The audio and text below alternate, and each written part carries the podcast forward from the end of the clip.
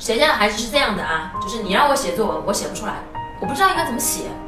你给我所有的作文的技巧都没有用，你给我的作文技巧都是教我怎么写得好，但是我连怎么写我都不知道，你知道吗？小朋友啊，其实不是不会写，你让他讲一件开心的事儿，他不会讲吗？他每天回到家都有那么多话跟你讲，妈妈，我今天遇到一个事儿可开心了，只是他不知道应该写什么，没有人引导他，没有人启发他。卓天一呢是出身于写作世家，他的爸爸妈妈姐姐妹妹都是作家。卓天一啊做了小朋友的这个作文培训，他写了一套书叫做《卓天一的作文课》，这60个主题啊都是由卓天一老师先跟孩子们去讲，等老师讲完了以后呢，再由孩子跟卓天一老师来说一说他们关于这个话题有什么想法。所以啊，这是启发式的写作。朱天一呢坚持了2个有关于写作的观点，第一就是会说话就会写作，第二就是必须要大量的阅读才能够写作。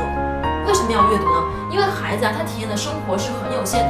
他在大城市里面生活，他根本就什么都没见过，他很难去体会到一些事情，所以啊，他生活的这么局限，那么能有什么感受呢？所以一定要多阅读，在书里面呢，孩子可以有更多的感受。这个书啊是1年级到6年级都可以看的。